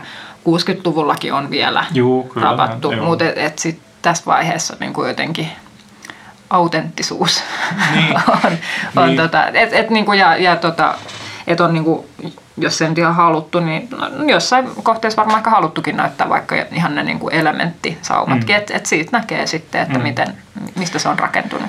Niin ja toki siis sehän nyt ei ole ollut tietenkään pelkkää estetiikkaa, vaan että se on ollut sitä tuotanto, Kyllä, kyllä. tuotantotekniikka edellä, että siinä on niinku, se nyt on varmaan semmoinen, mitä ollaan sivuttu aikaisemminkin ja, ja varmaan sivutaan jatkossakin aina välillä, siis just tämä, että kuinka se teollinen rakentaminen aluelähiöiden aluerakennushankkeet niin johtaa tietynlaiseen niin kuin rakennussysteemiin, mistä syntyy tietyt julkisivuratkaisut ja, ja, ja niin kuin, toki sitä sitten aika nopeasti kritisoidaankin, ei pelkästään Suomessa, mutta kaikissa, kaikissa maissa, länsimaissa ja miksei idässäkin, missä sitten on, on rakennettu tämmöisiä niin kuin, tavallaan tuotanto, tuotanto edellä, edellä tehtyjä asuinkerrostaloja, jotka sitten niin kuin, niin kuin aika lyhyen ajan sisällä osoittavat, että ne on niin kuin liian, ne on niin kuin liian, luovat liian semmoista kovaa ympäristöä. Mm. Varsinkin niin kuin isoissa, ison, ison mittakaava, yhdistettynä isoon mittakaavaan. Se on ehkä, niin kuin lyhyesti voisi sanoa, että ehkä suomalaisissa lähiöissä monissa se onni on ollut sit siinä, että ne, ne hankkeet ei kuitenkaan, ne rakennukset ei, ole olleet niin kuin liian suuria. Niin ja ne on usein ollut aika puistomaisessa Joo, se ympäristössä. ympäristö on jäänyt. Et ehkä tässä suhteessa merihaka, jos me tehtiinkin Mm, jo no se varmaan on, pari joo. vuotta sitten jakso, niin se on, se on niin kuin jotenkin ihan erityisasemassa, Kyllä. koska se on niin jotenkin semmoinen oma rakennettu semmoinen lin, linnoitteensa. Niin, joo, no, se on, no se on juuri semmoinen linnoite kyllä, että, että ehkä sitten just jos niin kuin, ehkä joku voi ajatella, että, että Suomessa niin kuin tämmöiset betonilähiöt on niin kuin kauhean karkeita ja kovia, mutta ne on mittakaavaltaan niin jotenkin hallittuja monesti suhteessa siihen ympäröivään luontoon ja Mm. puustoon, että, että ihan eri vaikutelma kuin jos menee tuonne vaikka it- itänaapuriimme tai vaikka Itä-Saksaan tai, tai miksei sitten vaikka Britteihin tai Ranskaan. Mm. Sieltäkin, Ranskastakin löytyy aika semmoisia niin ison mittakaavan lähiörakennuskohteita, jotka on aika semmoisia niissä alkaa niin kuin se, se semmoinen ajatus siitä, että onko se nyt enää niin kuin in, ihmiselle tavallaan Mm. mm. semmoinen humaanius, niin tota, siis se, se kyllä ehkä joutuu vähän kyseenalaistetuksi. 60-luvusta täytyy vielä mainita ehkä tämän niin kuin teollisuuden teo, tai niin kuin teollisen rakennustuotannon niin kuin se semmoinen kokeellinen puoli, nämä mm. koetalot ja muut kokeilut, mitä silloin harrastettiin ja arkkitehdit suunnittelevat tämmöisiä koetyyppitalo ikään kuin, mm. tai että et missä mm. tutkittiin niitä mahdollisuuksia, että et jos vähän niin kuin legopalikka hengessä, että jos vaan ä, keksin mahdollisimman hyvän tämmöisen systeemin, niin, niin. Pystyykö sillä sitten rakentamaan kuka hyvänsä kahdessa päivässä itselleen ainakin kesämökin tai, tai jopa mm. omakotitalon tai näin. Ja niissähän on käytetty aika voimakkaita värejä. Mm, niin kyllä, joo. Niin se eroa ehkä, joo, voisi ajatella, että semmoinen pienempi mittakaavainen ää, rakentaminen, niin siinä on sitten ollut niin kuin Mm. vähän eri säännöt kuin sitten taas tämä tämmöinen aluerakennusmittakaava. Sitten täytyy ehkä vielä nopeasti mainita 80-luvun postmodernismi, joka ammensi ehkä jossain määrin sieltä 20-luvulta, ainakin, tai ehkä niin kuin muutenkin sit niin kuin klassismin perinteestä, mm, mutta et jonkun verran niissä sisätiloissa voi jopa niin kuin, ainakin joissain rakennuksissa nähdä vähän art deco-henkeä, että oli taas mm. kiiltäviä pintoja ja, ja niin kuin, Mm. usein niin kuin postmodernismin yhteydessä jotenkin mainitaan semmoinen väriilottelu Kyllä. ja vapautuneisuus. Niin, mutta kyllä, no mä en tiedä, ehkä se on siihen aikaan erityisesti tuntunut aika niin kuin vallankumoukselliselta tai jopa kurittomalta, Mhm, niin kuin mhm. Anni Vartola ää, käyttää tätä termiä väitöskirjassaan, mutta että kyllähän niin kuin se yleisin on kuitenkin sit aika vaalea. Tai, mm. tai jotenkin varmasti niin kuin verrattuna ehkä 60-70-luvun tuotantoon, niin se on tuntunut uuden aikaiselta ja ehkä aika erikoiseltakin. Mutta että no ehkä Pikkuhuopalahti on semmoinen laajin mm. toteutus ja siellähän kyllä sit niin kun ne värit kertautuu niin monesti, että, että se niin kuin luo ihan omanlaisen ympäristönsä. Mutta et jos sitten niin kuin paljon vaikka päiväkoteja tai kouluja on saatettu toteuttaa mm.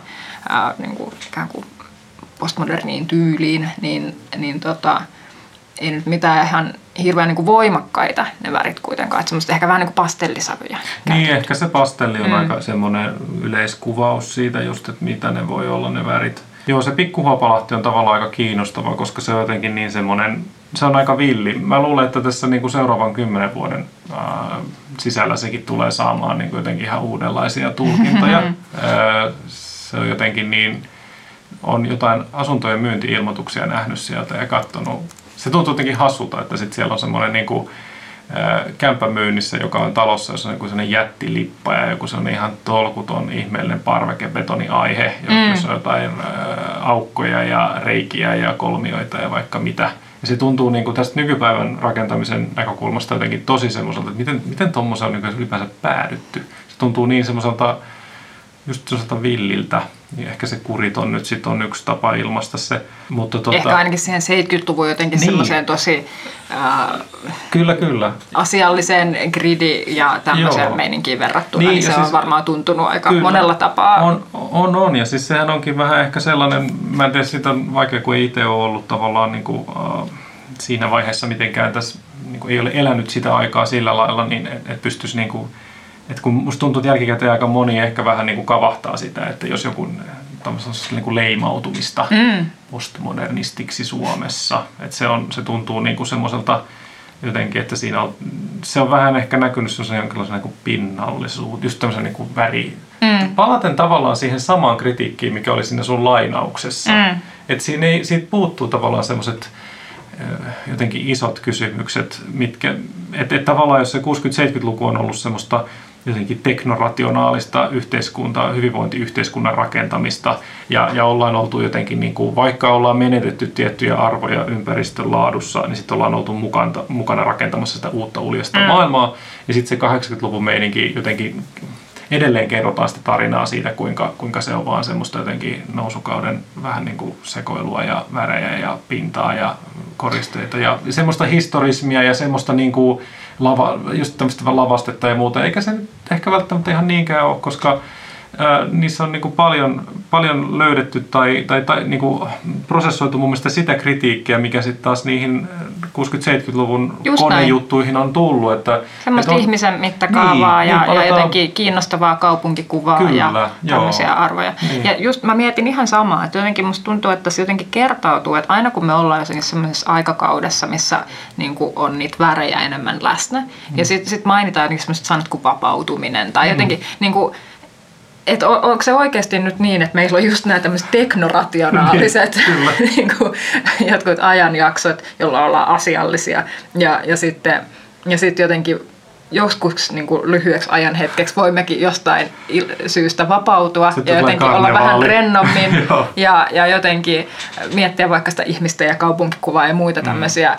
Hössön lössön mm, arvoja, joille ei, jotka ei sovi Exceliin. Niin. Ja, ja sitten taas voimme palautua ruotuun seuraavan mm. jotenkin niin. laman merkeissä no. ja, ja sitten jotenkin vähän niin. häpeillen muistella sitä, niin. että miten tulikin Oho. oltua iloinen ja rento vähän niin, aikaa. Parempi jälkikäteen vähän ainakin vähätellä sen vaikutuksia omaan myöhempään elämään.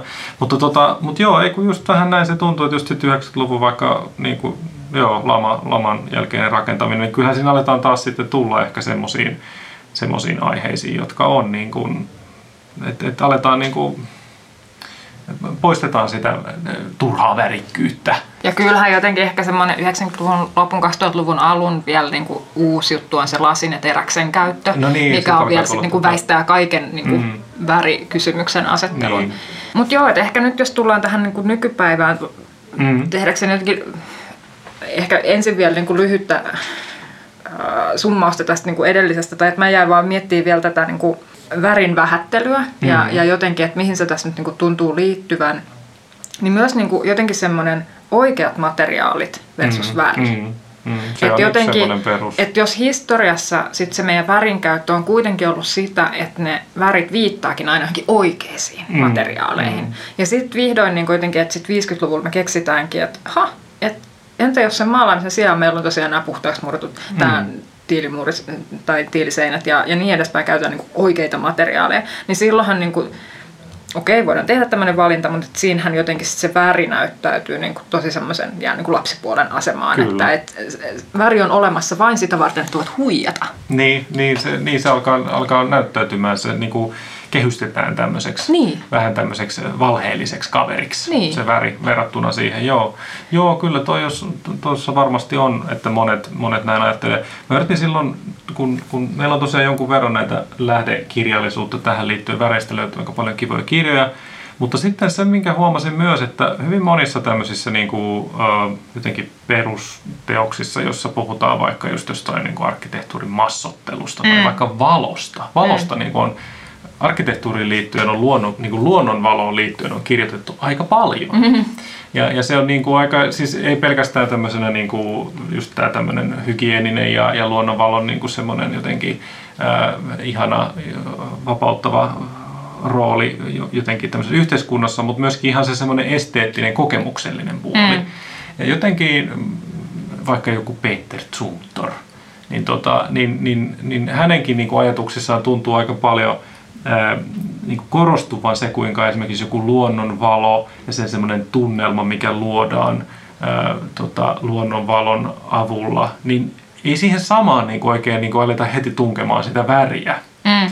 Et jotenkin ää, se, se, se tuntuu olevan niin kuin paljon vaikeampi semmoinen, niin kuin, ää, jos ajatellaan semmoista niin kuin arkkitehtuurin perusteoriaa tai niitä perusarkkitehtuurin raaka-aineita Mm. semmoisessa niin kuin arkkitehtonisessa sommittelussa, niin se väri ei ole niin kuin jotenkin, ei, ei se ole siinä kaanonissa meillä. Mä en tiedä, voiko se liittyy vähän semmoiseenkin, että kun miettii, että tämä arkkitehtuuri on nyt sitten kuitenkin niin kuin sillä tavalla erityislaatuinen taiteen muoto, että, että se rakennetaan muiden rahoilla ja sitten Mm. on aika niin kuin pääoma-intensiivistä ja sitten se niin kuin vaatii aika paljonkin, että sä saat sitten konkretisoitua ikään kuin jonkun projektin betoniksi ja kiveksi ja mm. miksikä muuksi, niin että jotenkin, että se niin kuin rakennuksen, se fyysinen olemus, niin että et sitten kun sä oot tehnyt ne tietyt jotenkin rakenteelliset tai niinku tämmöiset suunnitteluratkaisut, niin niitä on sit kuitenkin suhteellisen vaikea muuttaa. Seinät on siellä, missä ne sitten on.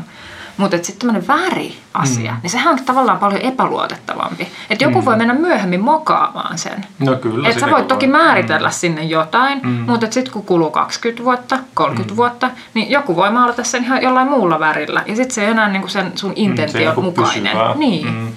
Joo, ja siis toihan on jo ihan, ihan jos ajattelee tämmöistä niin toteutus, ihan sitä, että kun ollaan rakentamassa sitä, niin se on hyvin vaikea jotenkin, just, just jotenkin tämmöinen hienovarainen värin käyttö, mitä nyt ehkä sitten on ollut vaikka jossain siellä klassismissa tai, tai niin kuin mm. näissä no, vaikka Empire-ajan tota, Helsingissä, niin, niin okei, sävyjä on toki ollut rajoitetummin, mutta siinä on hyvin tarkkaan punnittu ne tietyt sävyt. Ja Mm. sitten siellä on ollut niin kuin työläis, tota, ammattimiehet, jotka ovat sitten erityis, erityisesti osanneet tehdä ne tietyt vaikutelmat. Ja se on ollut niin kuin hurjan tarkkaa hommaa. Mm. Mutta sitten taas nykypäivän rakentamisessa, niin ne värit, okei, meillä on hurjan isot värikartat ja kaikkea pystytään tekemään ja meillä on vaikka mitä värisysteemejä, on, on tota, kaikenlaisia värikarttoja ja tapoja hahmottaa niitä värejä. Mutta sitten se, että, että kuinka hyvin sitä pystytään niinku kontrolloimaan sitten sitä lopputulosta, kun meillä on esimerkiksi tänne rakennustuotteisiin perustuva rakennustapa, jossa, jossa tota, tietyt asiat tulee rautaruukin pellin värikartasta ja toiset tulee rallin värikartasta ja jotkut tulee NCS-värikartasta ja niin kuin, että ne osat, osat kuitenkin tavallaan tuotetaan eri, eri asioissa ja mm. ne, ne tavallaan tilataan ja koostetaan, niin kuin, se tavallaan suunnitellaan valmiiksi ja sitten tuodaan paikalle mm. ja kyllä siinä on niin kuin aika iso semmoinen gappi siinä, että niitä nyt sitten alettaisiin muuttamaan. Et Mm. ei, ei niitä niin kuin tavallaan sillä lailla enää siinä pystytä kauhean monta kertaa niin kuin jumppaamaan. Että ne täytyy niiden näytteiden ja muiden avulla sit saada niin lähelle kuin pystytään. Ja, ja varmaan ehkä siinä onkin just yksi, yksi sellainen, ää, niin kuin, jos ajatellaan ihan tuosta arkkitehtien praktiikkaa, niin, niin aika paljonhan varmaan ne, se, tavallaan se kokemus niistä edellisistä projekteista mm. On, on niin kuin melkeinpä se paras indikaattori siitä, että mitkä värisävyt, mi- millä saa aikaiseksi tiettyjä juttuja, joita hakee. Mm. Ja sit, sitä kautta saa niin kuin semmoista ää, jotenkin ennustettavuutta ja laatua siihen, että okei, nyt ollaan käytetty näitä tiilejä ja tätä, ja tätä juttuja, varjoidaanpas nyt tätä yhtä asiaa, niin mm. se on niin kuin varmalla pohjalla sitten se värien valinta. Että. Mutta täytyy vielä mainita, että totta kai, että jonkun verran, tai paljon tämmöisiä materiaali- ja värivalintoihin vaikuttaa niin kuin arkkitehdin omat kokemukset ja, ja näin, mutta kyllähän jonkun verran sit julkisivuvärejä ohjataan myös asemakaavoilla No kyllä, joo. tai julkisivuratkaisuja. Mm. Ja tota, um, ehkä ihan semmoisia suoraan, niin kuin, että tämän korttelin on oltava punainen, niin, Mm. niin tämmöisiä ö, sääntöjä ei ole, mutta sen sijaan just näitä materiaaleja, puhtaaksi muurattuja Mm. ö, tiiliseiniä esimerkiksi tai tiilijulkisivuja, ö, on puhuttu lämpimistä sävyistä. Mhm, Muistan mhm. ainakin, että Kartanokosken kohdalla oli, taisi olla jossain muuallakin. Mhm. Että kyllä siellä niinku tämmöisiä tiettyjä, ehkä nykyään sit pyritään ainakin Helsingissä niinku aika semmoisiin yleispiirteisiin Mhm, kaavamääräyksiin, joita sitten voidaan tarpeen mukaan tarkentaa vielä tämmöisillä niinku ehkä uusilla isommilla alueilla, niin että tehdään tämmöisiä korttelikortteja vähän Mhm. niin kuin ohjeeksi, että, Mhm. että mitä, mitä nämä kaavamääräykset esimerkiksi voi tarkoittaa, Niin. niin. ikään kuin esimerkki toteutus. joo, annetaan esimerkkitapauksia, joo. Et se on, toihan on tavallaan aika hankala, hankala juttu, jos ajattelen että vaikka asemakaavaa, asemakaavakarttaa ja sen tarkkuutta nyt sitten ottaen huomioon, että lopputuloksen pitäisi olla sitten niin kuin punnittu ja harkittu ja sillä lailla, niin, niin kyllähän ne on aika ka- karkeita, mm. just, just joku tämmöinen vaikka, että pitää olla lämpimiä sävyjä tai vaikka tummia sävyjä, sävyjä tai vaaleita sävyjä, niin, niin siinähän on aika paljon vielä sitä tulkintaa ja, ja, ja se on toki hyväkin, että, että on, mutta just toi, että et, et ne niin kuin, vaikka nyt Helsingissäkin, niin kyllähän sitä niin kuin erilaisissa vaiheissa just rakennusluvan yhteydessä, niin eri tahot punnitsee sitä mm. niiden värien soveltuvuutta ja, ja, ja se on niin kuin aika semmoinen monimutkainen työ kaiken kaikkiaan mun mielestä se, se tota, että et, et se, ei ole, se ei ole vaan sellaista, että on joku yksittäinen arkkitehti jossain tyhjiössä ja sitten mm. hän niin kuin jotenkin arvioi, vaan että Mutta musta on siis tosiaan ihan niin kuin mielenkiintoista, me tuossa taustakeskustelun aikana lyhyesti vähän skimmailtiin eri alueiden asemakaavoja, että mitä siellä nyt oikeasti sit sanotaan. Jätkäsaaressa taisi olla joku tämmöinen, että toivottiin niin kuin värien käyttöä sillä tavalla, että ne luo niin kuin kontrasteja. Se oli joku tämän tyyppinen. Se, se ei niin kuin ohjannut suoraan semmoiseen, että täytyy käyttää paljon väriä, mutta. Joo. jotenkin se kontrastien luominen. kyllä. Jätkä, ää, tuolla Kalasatamassa taisi olla just enemmän niin kuin ohjattiin lähinnä näiden ää, Muura, muurattujen puhtaaksi muurattujen jo, Mm. tiili, tiilijulkisivujen käyttöön, mikä siellä sitten onkin tietysti toteutunut. Ja siinä on sitten vähän niin kuin, erityyppistä julkisivukäsittelyä siellä niin kuin maan tasossa ja sitten ylempänä. Mm. Ja sitten tämä Kuninkaan tammihan oli kiinnostava, koska siellä taidettiin sanoa ihan suoraan, että toivottiin Joo, värikkäitä. Joo, kyllä, kyllä. Tämä on tosiaan, että rakennusten tulee olla värikkäitä. Mm. Ja vieläkin, että vierekkäiset rakennukset eivät saa olla siis saman sävyisiä. Eli tavallaan niin kuin, tämä on myös vähän sellainen kysymys just, että mikä on niin kuin sen rakennuksen mittakaava tai, tai se havaittu mittakaava. Mm. Et sehän on oikeastaan aika, aika niin kuin tärkeä kysymys, että jos meillä on vaikka ö, nykyaikainen alue, mihin rakennetaan kerrostalokohdetta, niin, niin se sama rakentaja saattaa hyvin tuottaa siitä korttelista yli puolet tai Mm. niin kuin merkittävän osan. Mutta sitten se, että halutaanko nyt vaikka, että se julkisivuväritys on, on sitä yhtä ja samaa, Mm. niin, niin sitten voi olla, että esimerkiksi asemakaavalla tai jollain muulla tavalla sitten on, on joku tämmöinen sääntö tai joku tavoite, tahtotila siitä, että se pitääkin pilkkoa vaikka väreillä. Mm. Ja, ja silloin tavallaan syntyy semmoinen vaikutelma siitä, että meillä on vaikka niin kuin pienempiä rakennuksia eri väreissä, joka sitten taas osittain viittaa vaikka johonkin vanhempien aikojen kaupunkirakenteeseen, missä ne rakennukset on oikeasti rakennettu pienempinä yksiköinä. Mm. Et siinä niinku, ja esimerkiksi... musta- Taas väreillä huijataan. No tavallaan huijataan, joo. Kyllä siinä luodaan mielikuvia, joo. Joo, se on ihan totta. Mutta niin, mun mielestä se oli ihan kiinnostavaa, että, että kuitenkin nyt tällä aika pienellä otoksella, mutta kuitenkin niin, että, että kyllä tämmöisillä mm, aika ylätason asemakaavamääräyksillä on kuitenkin sit ollut selvästi ihan niin kuin semmoinen tietynlaista profiilia, tietyn henkistä niin kuin kaupunkikuvaa tuottava Mm, mm. vaikutus.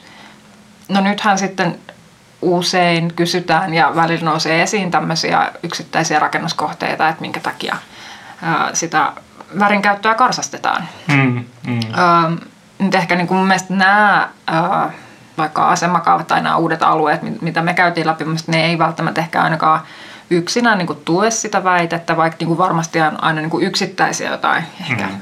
harmaa tai Niin. valkoissävyisiä vaaleansävyisiä. raken, Mm. rakennuksia. Mutta et, et toki nyt ehkä yksi, mistä taisi olla oikein semmoinen uutisten tai artikkeli, artikkelien sarja oli tämä Vantaalle rakennettu päiväkoti, joka olisi joutunut vähän jotenkin tämmöisen mm. valitettavan tapahtumasarjan niin kuin kohteeksi. Tai että siinä oli tapahtunut tiettyjä asioita siinä suunnitteluprosessissa ja lopputulos oli sitten aika semmoinen kadun puolelta harmaa. Se pihan puolihan mm. olisi ihan, ihan värikäs, mutta että, mm. että se vaikutti vähän sitten joidenkin katsojien mukaan vankilalta. Mm, mm. Niin, toi on aika paha, paha juttu kyllä, jos ajattelee sitä, että siinäkin kuitenkin ymmärtääkseni oli semmoinen tausta, että siinä oli ollut tietynlaisia just näitä julkisivuaiheita, ihan selvästi niin kuin erilaista kattomuotoa mm. ja vaikka parvekkeita tai semmoisia niin kuin ulos työntyviä mm. osia ja, ja muita ja lippuja ja kaikenlaista. Niin onhan se toki aika hankala sitten, että että tota, jos ne jotenkin niin kustannussyistä tai vaikka toiminnallisista syistä, voi olla mm. hyvät syyt, perusteet, miksi niistä joudutaan sitten luopumaan, niin, niin että mitenkä sitten saataisiin pidettyä esimerkiksi just se tietty semmoinen ää, inhimillinen mittakaava ja ne suunnitteluratkaisut, koska ei se välttämättä myöskään ole ratkaisu sitten se, että jos siitä on sitten kaikki kustannukset otettu pois, niin mm. niin sitten se vaikka maalataan keltaiseksi. Että ei, ei sekään välttämättä ole, ole niin kuin, mm. se, se on niin kuin, hankala, hankala juttu, että täytyy sitten löytyy niin kuin ihan eri, eri näkökulma ehkä siihen, että miten sen saa toimimaan siinä, siinä kustannusraamissa. Ja, ja, toki, niin, kyllä. ja toki sitten ehkä noissa, tuntematta nyt, tuota, nyt mitenkään erityisen tarkkaan tuota kohdetta, niin, niin onhan se vähän niinkin, että toi meidän rakentamisprosessi on aika semmoinen armoton siinä vaiheessa, kun se sitten liikkuu se juna. Mm. Että ollaan tehty kaikki hankesuunnitelmat ja tehdään sitten vaikka niitä tota, viimeisiä niin kuin rakennuslupakuvia ja muita ja urakkalaskentaa ja muuta. Ja sitten sit sieltä lähteekin niin kuin loppumetreillä kävelemään niitä asioita. Mm.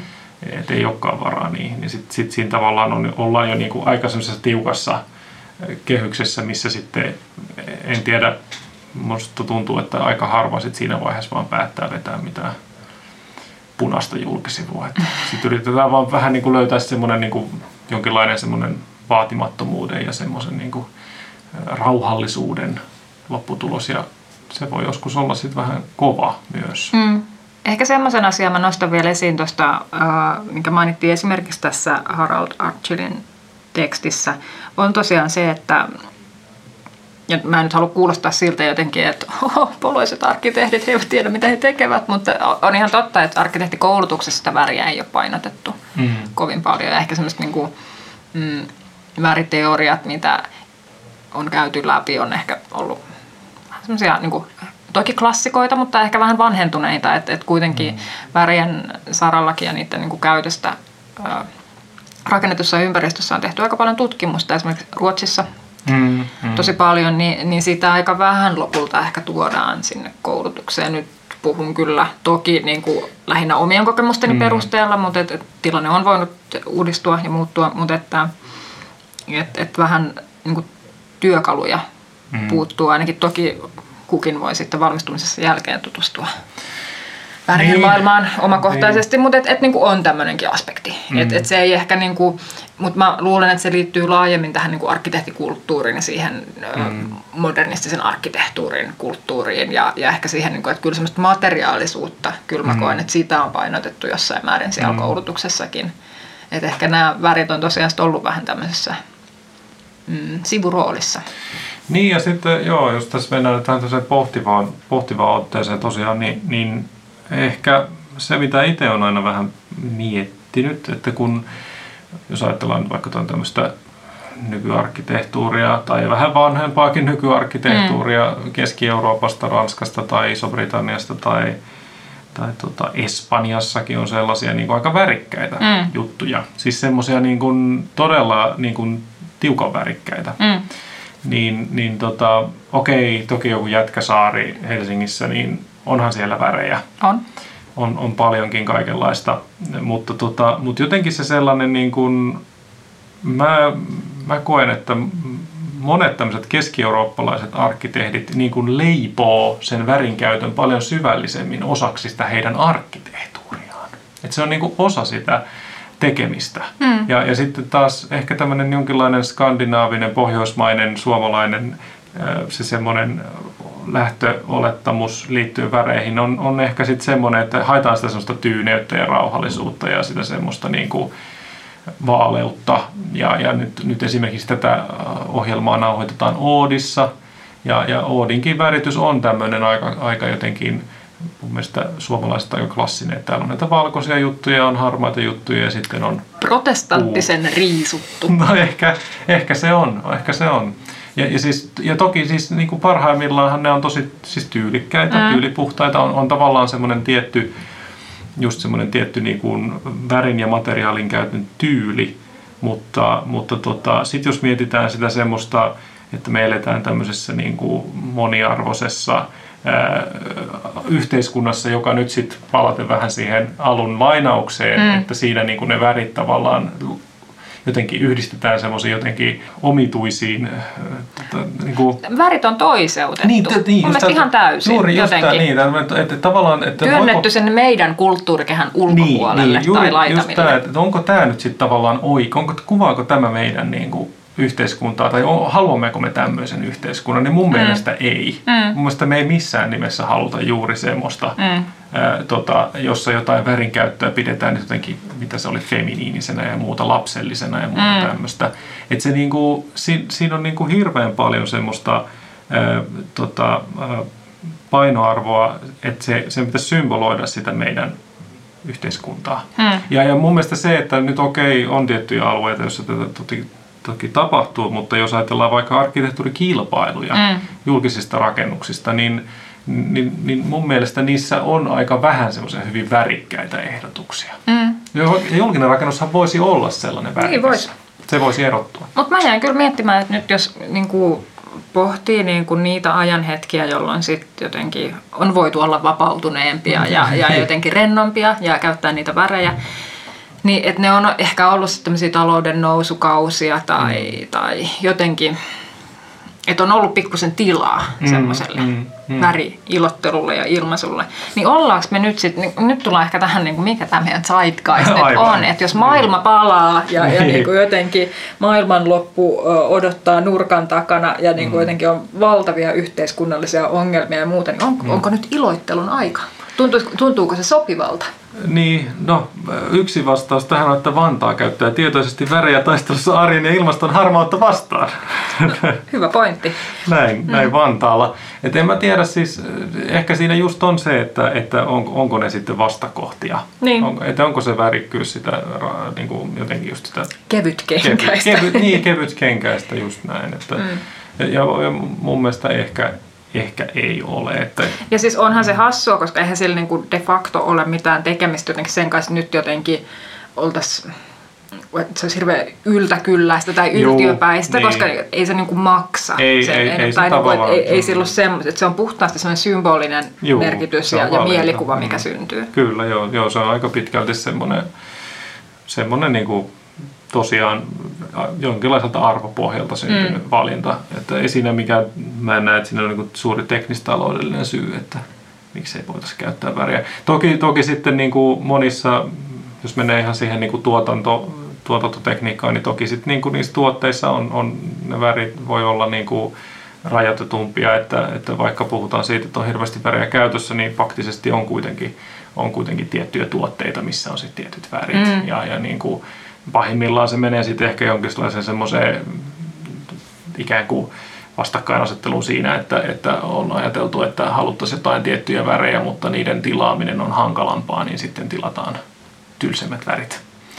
Jos mennään ihan tämmöiseen työmaa, työmaaromantiikkaan, mm. että niin kuin tilausajat on erikoisväreillä vähän pidemmät, niin sitten pitää käyttää näitä perusvärejä elämme sittenkin siinä 1600-luvun peräpohjolassa, niin. jossa, jossa valikoima on rajatumpi kuin Keski-Euroopassa. No, no on se kyllä varmasti. Varmaan moni, mm. moni tota, ihan käytännön julkisivusommittelua tekevä arkkitehti aika paljonkin joutuu pohtimaan sitä, että valikoima on usein aika rajattu.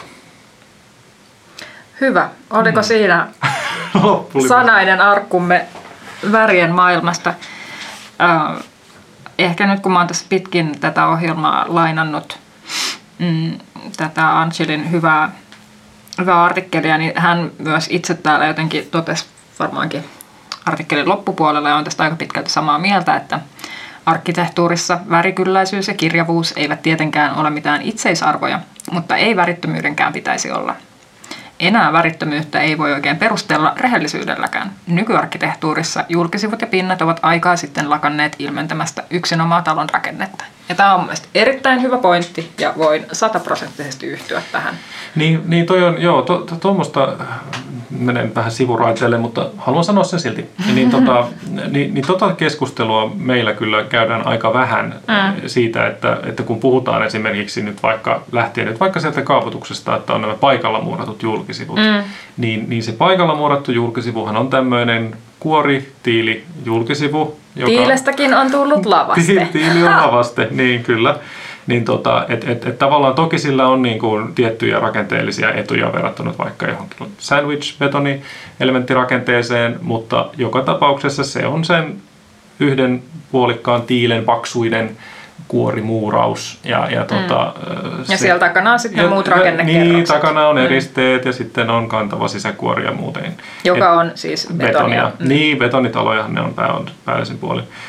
Ja tähän, tähän on itse asiassa sellainen, mihin esimerkiksi tuo puurakentaminen ei, ei juurikaan ole voinut tuottaa siis semmoista niin kuin kauhean isoa muutosta. Että aika monet puurakennukset on on, on, on esimerkiksi paloteknisistä syistä ja muista niin, niin verhottu esimerkiksi sementtikuitulevyillä. Mm. Että tavallaan, ja sitten sen sisäpuolellakin on kipsilevyjä. No, mutta eikö siitä nyt on päästy jo vähän eteenpäin? Se, se kehittyy no, se tilanne. Se, joo, se mm. kehittyy kyllä, mutta, mutta tavallaan niin kuin monissa, monissa tota, puurakenteisissa rakennuksissa on kuitenkin erilaisia levytuotteita hyvin mm, paljon. Et se, niin kuin, ja, ja, ja tavallaan sitten kaikki, kaikki seuraa just se, että se on niin kuin semmoinen, se on tavallaan illuusio niin kuin, se ei ole mm. millään lailla sillä lailla rehellistä materiaalin käyttöä kuin, kuin mitä ehkä joku semmoinen idealistinen teoria toteaisi, että, mm. että pitäisi nyt olla jonkinlainen muurattu talo, jossa on sitten muurattu julkisivu.